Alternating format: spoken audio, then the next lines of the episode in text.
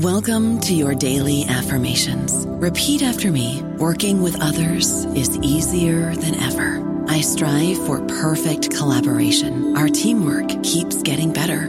Yeah, affirmations are great, but Monday.com can really get you the teamwork you desire. Work together easily and share files, updates, data, and just about anything you want all in one platform.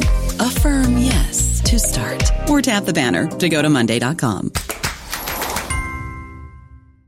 Hello, it is Ryan, and I was on a flight the other day playing one of my favorite social spin slot games on chumbacasino.com. I looked over the person sitting next to me, and you know what they were doing? They were also playing Chumba Casino. Coincidence? I think not. Everybody's loving having fun with it. Chumba Casino is home to hundreds of casino style games that you can play for free anytime, anywhere, even at 30,000 feet. So sign up now at chumbacasino.com to claim your free welcome bonus. That's chumbacasino.com and live the Chumba life. No purchase necessary. Group. Void were prohibited by law. See terms and conditions. 18 plus.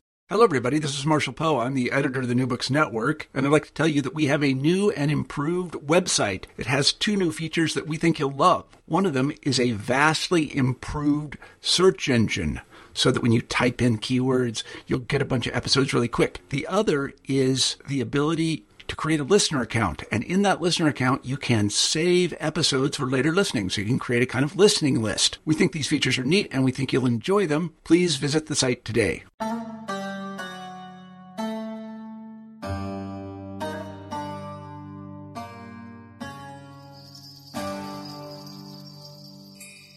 Hello and welcome to a new episode of New Books in Islamic Studies. I'm your host, Sher Ali Tareen.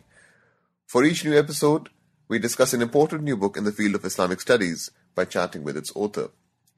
Jeannette Jouili's fascinating new book, Pious Practice and Secular Constraints Women in the Islamic Revival in Europe, published by Stanford University Press in 2016, navigates practices and challenges of living pious ethical lives in inhospitable conditions.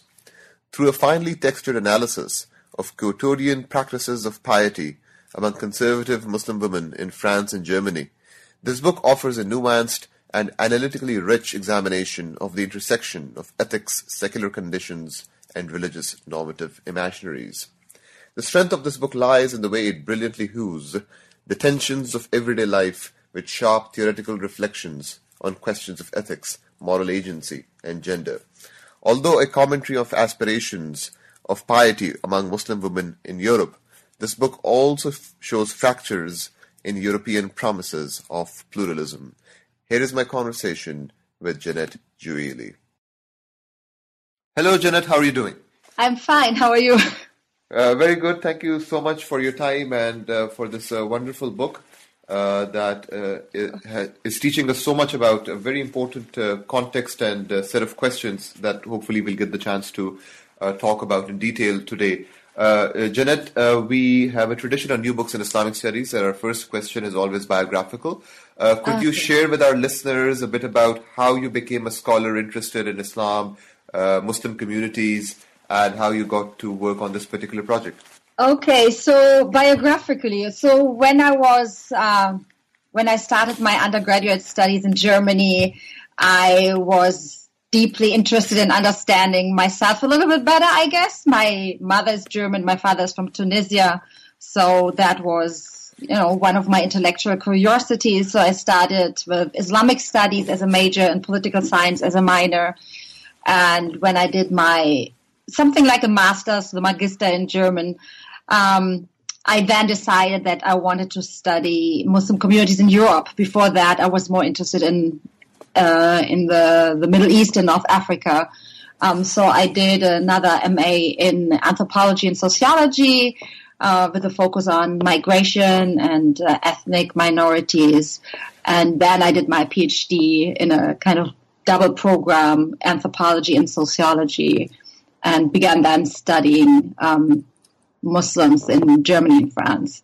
Now, uh, let me begin with a broader uh, question uh, in relation to this book, which is uh, let's talk a bit about the larger conceptual theme and argument that you pursue in this book. Yeah. And I, and I found particularly interesting this framing that you have at the beginning of the book, uh, this idea of uh, investigating Muslims who are practicing Islam in inhospitable environments that in some ways forms the larger uh, bedrock of your project. So could you share with us what the larger uh, theme is and the argument is that you're trying to uh, pursue in this book? Yes. So, um, in the beginning of the 2000s, when I started this book, um, there was still a lot of comparative literature on European countries, how they integrate uh, foreigners, migrant communities, relations to race and ethnicity, uh, religious pluralism, and so on. And what came up in the literature was that countries, and that has changed since then, right? So, so we're talking really about the early 2000s. Um, what is what came through this literature was that countries like the UK, the Netherlands, you know, perhaps Sweden were considered to be these quintessential multicultural countries that endorse multiculturalism and have tried to accommodate in various ways the religious and racial minorities. Germany and France appeared as these um, countries resistant to multiculturalism. France for its strong republican and assimilationist tradition, and Euro- Germany because of its um, particular understanding of Germanness as um, based in blood. Um, just in 2000, really reviewing its kind of outdated or obsolete nationality law. Um, and since and, and, and, until then, really kind of refusing even the idea of naming itself a mi- immigration country. So Germany and France appeared as these kind of um, countries that resisted um, making space for um, ethnic and religious minorities in terms of institution building, in terms of um, giving them more space uh, in, in, terms of religious practices. Um, at the same time, of, also we saw in France and lesser known in Germany um, these headscarf affairs popping up in the public sphere. In, in France, of course, that was internationally mediated. Uh, you know, uh, discussed in the media um, uh, about the headscarf affair for schoolgirls in Germany. It was less, you know, discussed, but also very present within the national sphere um, about uh, teachers' headscarf or in general civil servants, uh, whether they were allowed to be ha- to wear headscarves or not. So we had at that time in both countries a kind of uh, anxiety around Muslim practices that were that seemed to me particular uh, and that deserve to be more studied. And I thought comparatively it might be interesting to bring them together rather than focus on one context, because then I could better understand how individuals in similar contexts, but nonetheless uh, in different discursive narratives or dis- dis- different discursive traditions, negotiate these con- similar constraints in particular kind of national ways. Let's talk a bit more about the context of the study, which primarily situated in France and uh, Germany. And uh, you show and you argue that you know, oftentimes these two contexts are seen as very different from each other and so on, but you also emphasize certain overlaps that they have. Uh, so, could you say a bit more about this uh, contextual uh, background of your study and what kinds of major features and overlaps between these contexts that you identify? Yes. So as I said in the previous answer, um, France has a Republican assimilation.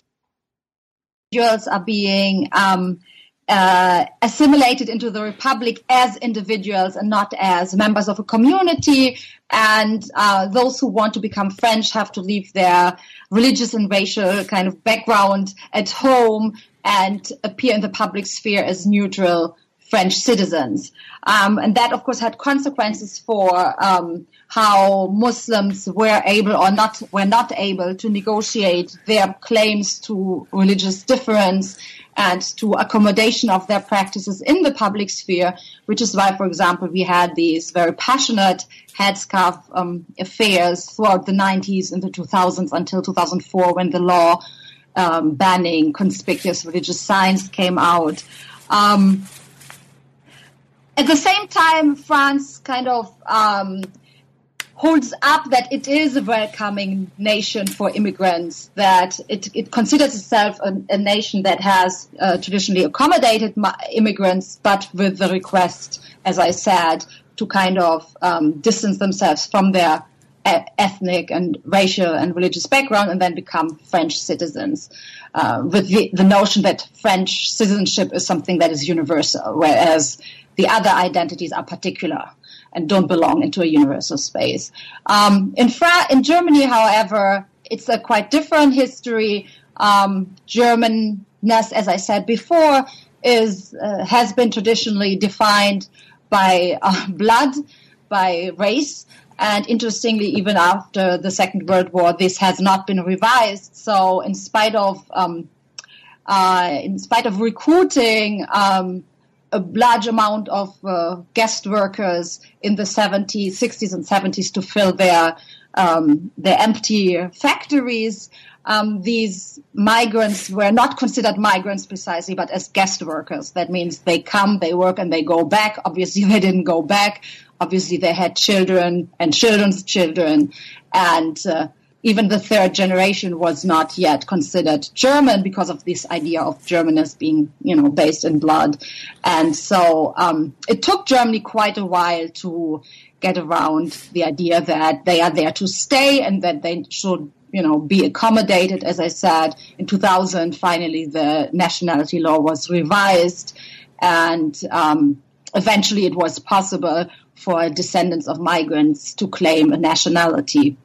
And from that point on, we also see a kind of a new effort being made in Germany to discuss now, you know, the role of the Muslim community in in the German understanding of um, relation between church and state. Germany has a particular arrangement between the established churches and the state in their kind of cooperation with each other, which of course is quite different to um, France, which I didn't mention earlier, which sees itself as a secular, I mean, a very laïc country uh, where um, religion and, uh, and and state is assumed to be very, you know, uh, clearly separated. Of course, scholarship has shown extensively that this is not this separation is not that easy, but that's the self-understanding. Whereas in Germany, the self-understanding is that religious, in, recognized religious institutions and the state are cooperating. So the question is now how can or should Muslims also be kind of cooperating with the state?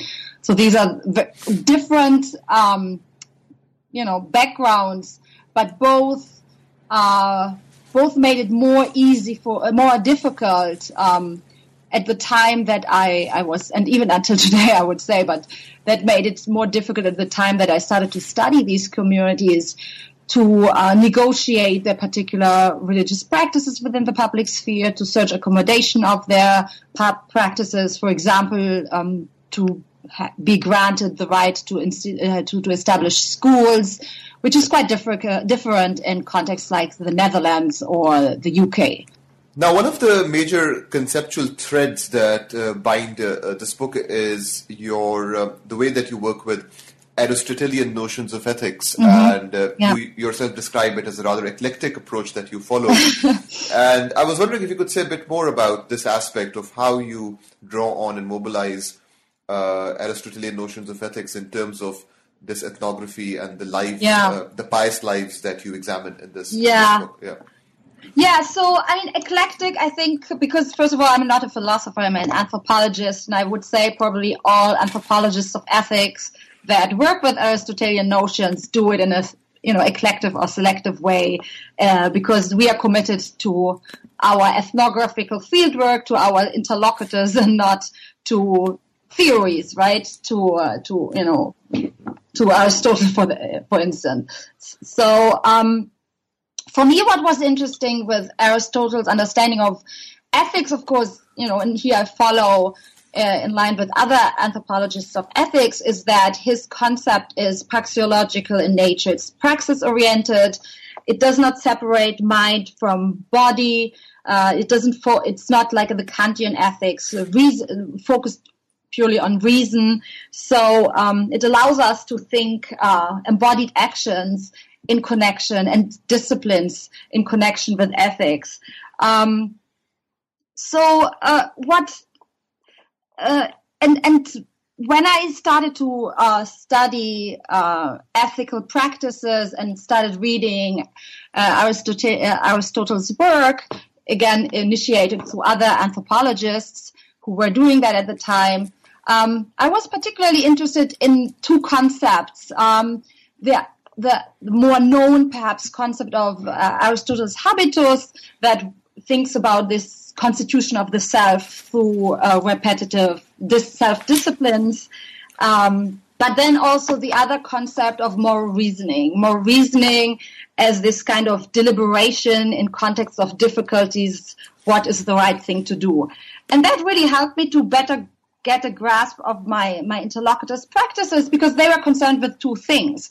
On the one hand, they, they wanted to become, you know, good pious practicing Muslims, which was difficult for them, you know, to develop the, necess- the necessary self-discipline, to pray regularly, to um, dress in a certain way, to behave in a certain way. But at the same time, living in the context they lived, this was constantly uh, connected to how do you negotiate now these practices and these modes of lives in a context that is not that welcoming and where you def- really need to navigate these spheres.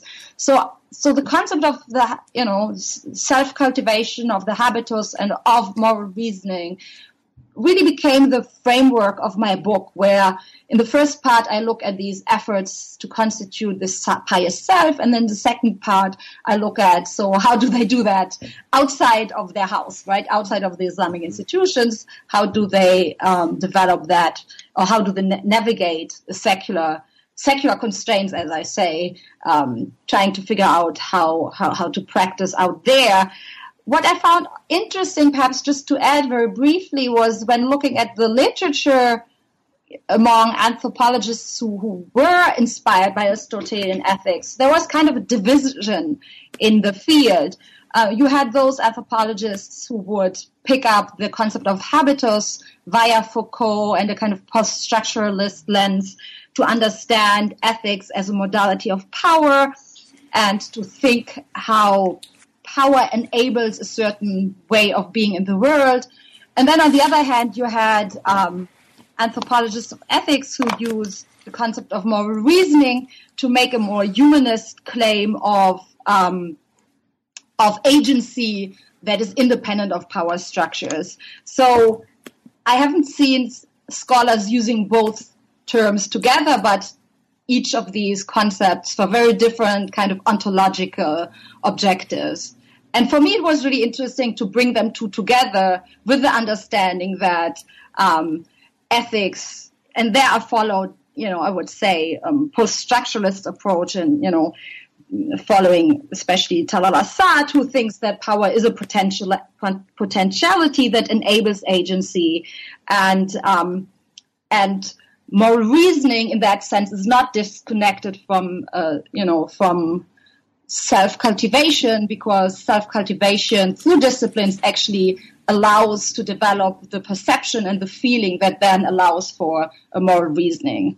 So that's just kind of the um, broader theoretical mm-hmm. framework in which in which that that discussion takes place. Mm-hmm.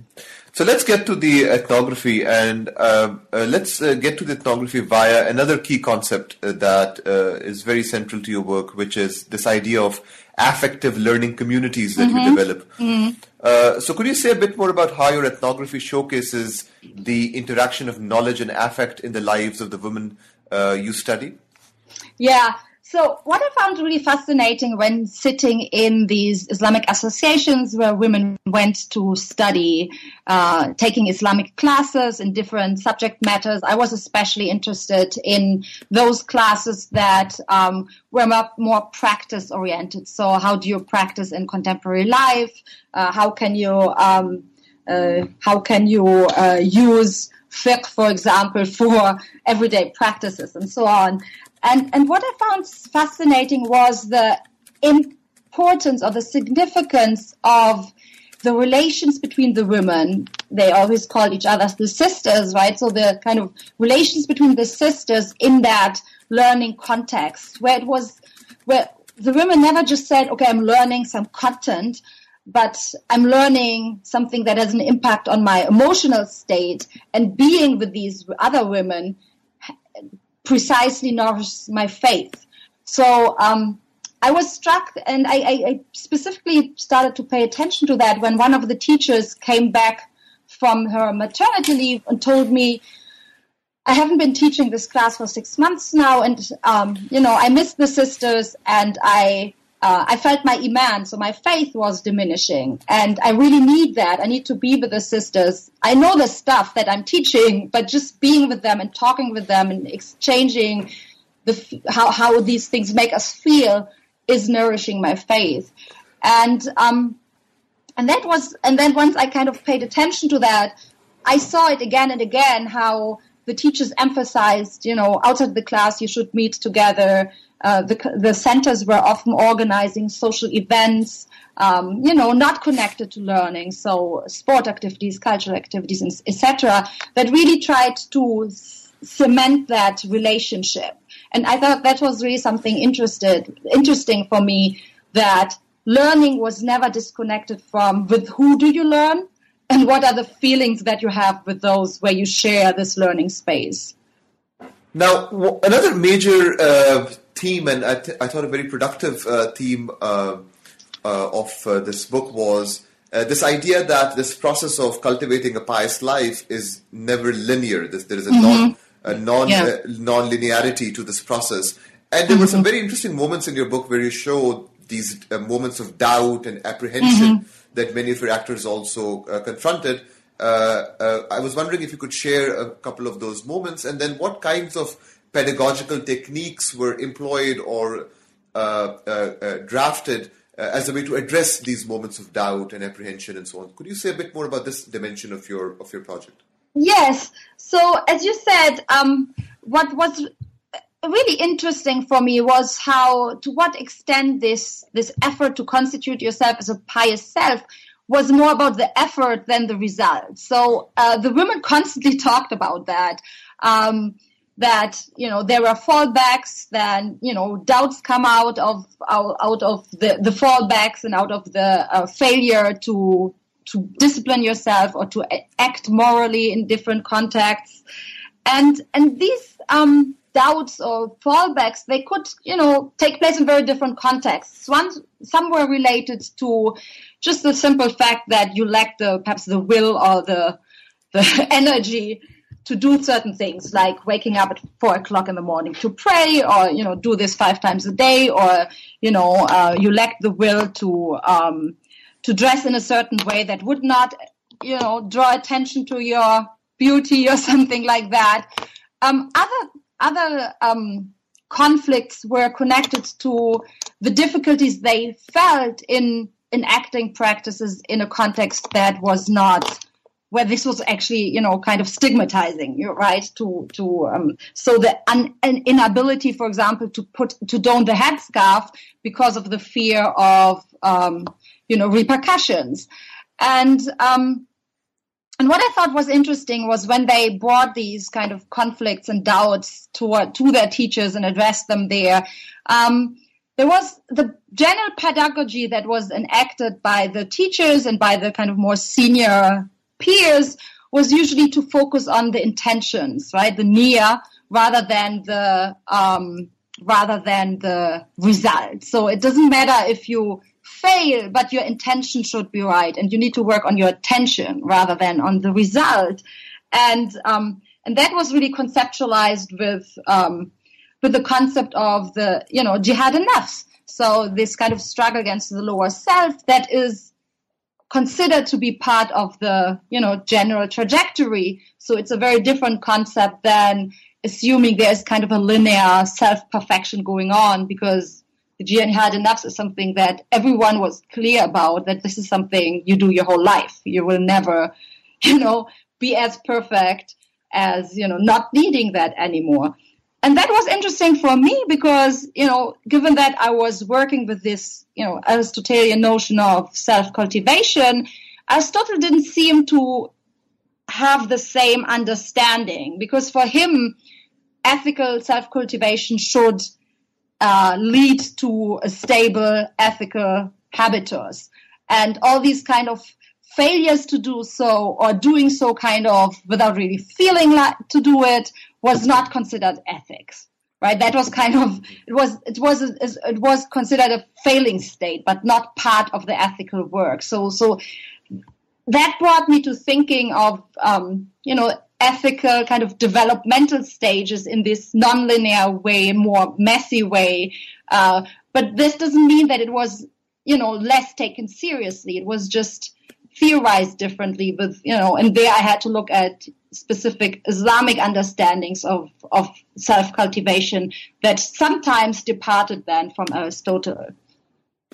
Let's return to uh, the larger theme of this book, which is uh, you know, practicing Islam in inhospitable environments. Mm-hmm. Uh, there's a chapter in which you devote uh, uh, addressing uh, this question in the context of the everyday lives of your subjects, mm-hmm. where you talk about ways in which they navigate the hostile secular conditions in public spaces in France and Germany. Mm-hmm. could you say a bit more about how your interlocutors? Uh, negotiated and navigated that hostile uh, secular yeah. con- conditions and spaces in their everyday uh, lives. Yes. So um, one of the crucial questions, of course, for all these women were um, the headscarf or no headscarf. I, I, mean, it really came down often to this question because, uh, unlike you know, again, to mention different contexts, like unlike the UK or the Netherlands, in Germany and in France, wearing the headscarf would have extreme repercussions on possibilities for professional careers. Many of my interlocutors, not all, but many were women who were first generation students, university students who had a good education and who had professional aspirations, uh, aspirations that they not only connected to their own kind of individual desires for upward social mobility, but also connected it to this idea of, you know, our community is socially and economically marginalized and we need to kind of contribute to uplifting it, right? And uh, this goes through us and through accessing to, you know, good positions where we have, you know, some kind of influence, where we can, you know, shape public opinions and so on. And for many of these women, um, then the question was, uh, I cannot really do that if I wear a headscarf. Um, and and I had a lot of uh, you know a lot of interlocutors who, who shared with me their their struggles, their worries about figuring out what the right thing was. Because on the one hand, um, they they they wanted to wear the headscarf because they considered it a religious obligation that of which they were convinced. So conviction was always important, but um, they also wanted to, you know, deconstruct stereotypes and you know be professionally active, and so um, so they were in this kind of conflict, right? Um, what is better to uh, have wear the headscarf and then perhaps abandon a you know very promising professional careers. And women had like very concrete examples right? One woman who wanted to become a medical doctor one woman who was doing her phd but couldn't get you know a teaching position um, and so on and so on. And um, and the question then was uh, I can pursue my career with, you know, by abandoning the, the headscarf, but will I really be able then to deconstruct the stereotypes about Muslim women that I want to do. And I really wanted to get away from this idea, you know, one is submitting to one kind of constraint or, you know, resisting another kind of constraint. But, uh, you know, women decided in very different directions. Some, you know, take, took off their headscarves. Some said, no, I can't do this because then I'm submitting also to the stereotypes that, you know, disenable us to be in this space. But I wanted to kind of hint to that reasoning, this moral reasoning that, you know, whatever their particular idiosyncratic uh, decisions were, really, um, in the broader reasoning, it was about what is the right thing to do, right?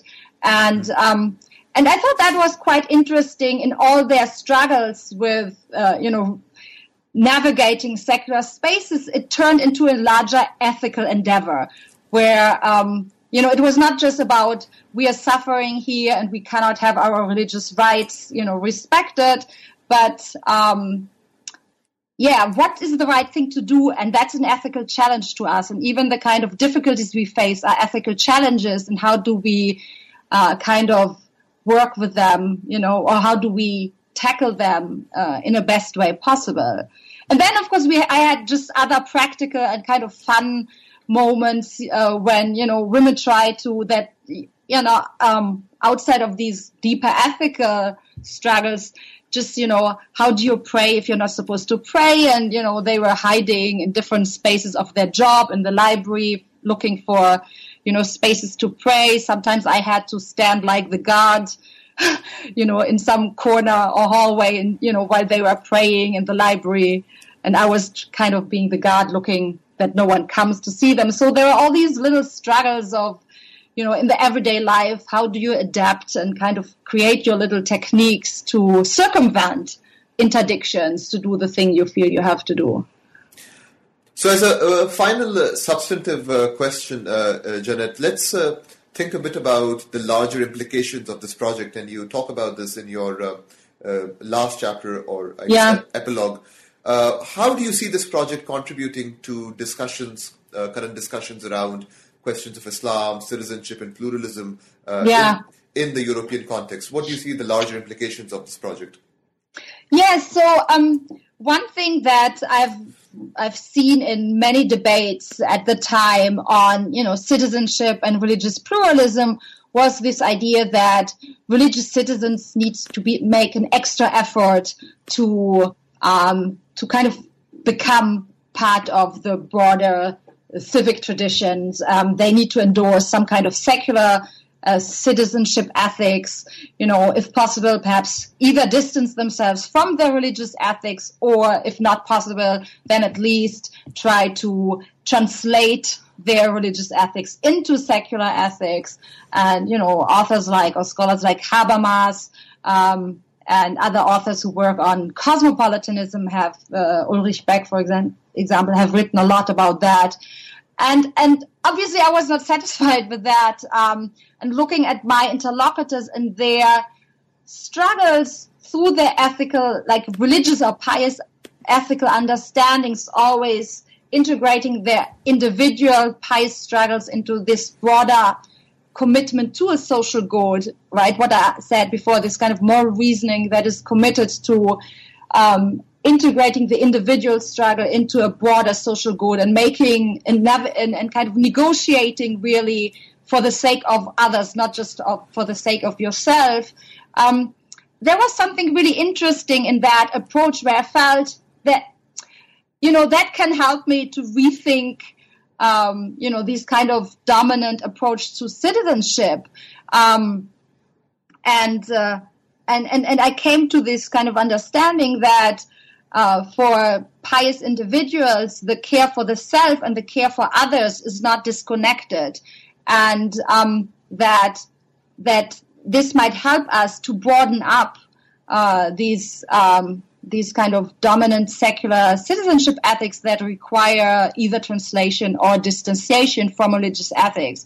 But you know, here's an example that shows us that there are different trajectories that you know that uh, lead to citizenship ethics, and they could be, you know, also religious inspired. Um, so for me, this was really an interesting moment in thinking about religious ethics, how they contribute to enlarging concepts of citizenship ethics, and that, of course, um, then fits into you know a broader space of how can we think more pluralistically around citizenship ethics.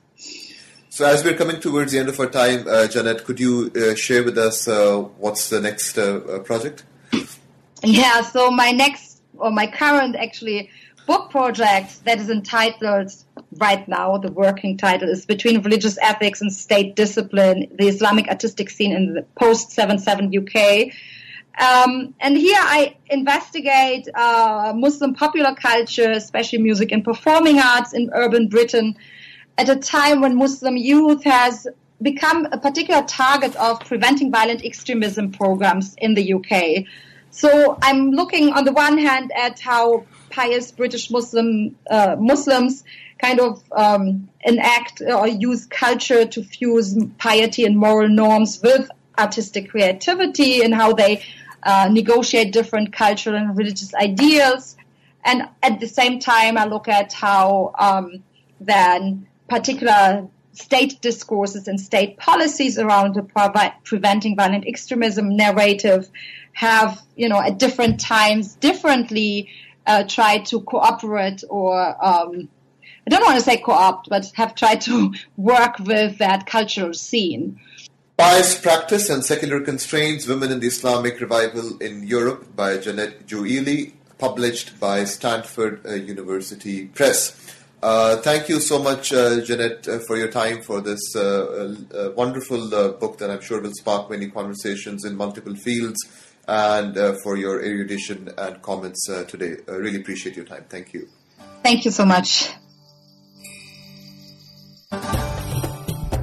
So this was my conversation with Janet Jouili about her brilliant new book, Pious Practice and Secular Constraints. I hope you enjoyed this conversation. Please also join us next time for another fresh episode of New Books in Islamic Studies. Stay well, take care, and keep listening to New Books in Islamic Studies.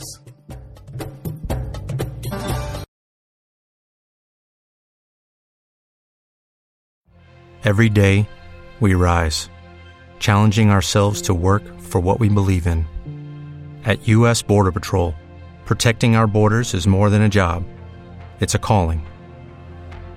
Agents answer the call, working together to keep our country and communities safe. If you're ready for a new mission, join U.S. Border Patrol and go beyond. Learn more at cbp.gov/careers.